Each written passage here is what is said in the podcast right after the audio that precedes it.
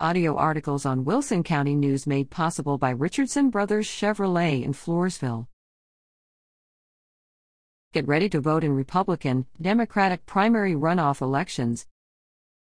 Area voters have another chance to determine the Republican and Democratic candidates on the ballot in November. Several races in the party primary elections March 1st resulted in runoffs. Voting in the primary runoff elections will take place Tuesday, May 24th. Early voting will be May 16th to 20th. Applications for mail in ballots are due by Friday, May 13th.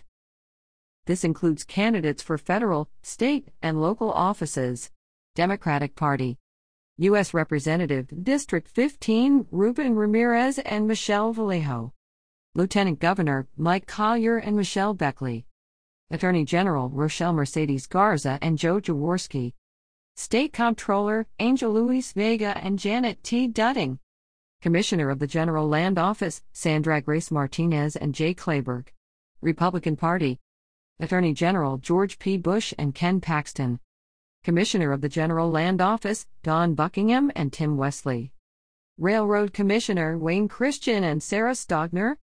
District Judge, 81st Judicial District, Jennifer Abram Dillingham and Trent Rowell. Wilson County Commissioner, PCT. 2. Russell A. King and Mark A. Machigemba. Wilson County PCT. 2. Justice of the Peace, Kenneth Buck Griffin and Thomas Welfel. Only voters in Precinct 2 can vote on the county candidates. Vote early. Early voting will take place Monday through Friday, from 8 a.m. to 5 p.m., at the Elections Office, Wilson County Courthouse Annex 3, 1103 4th Street in Floresville.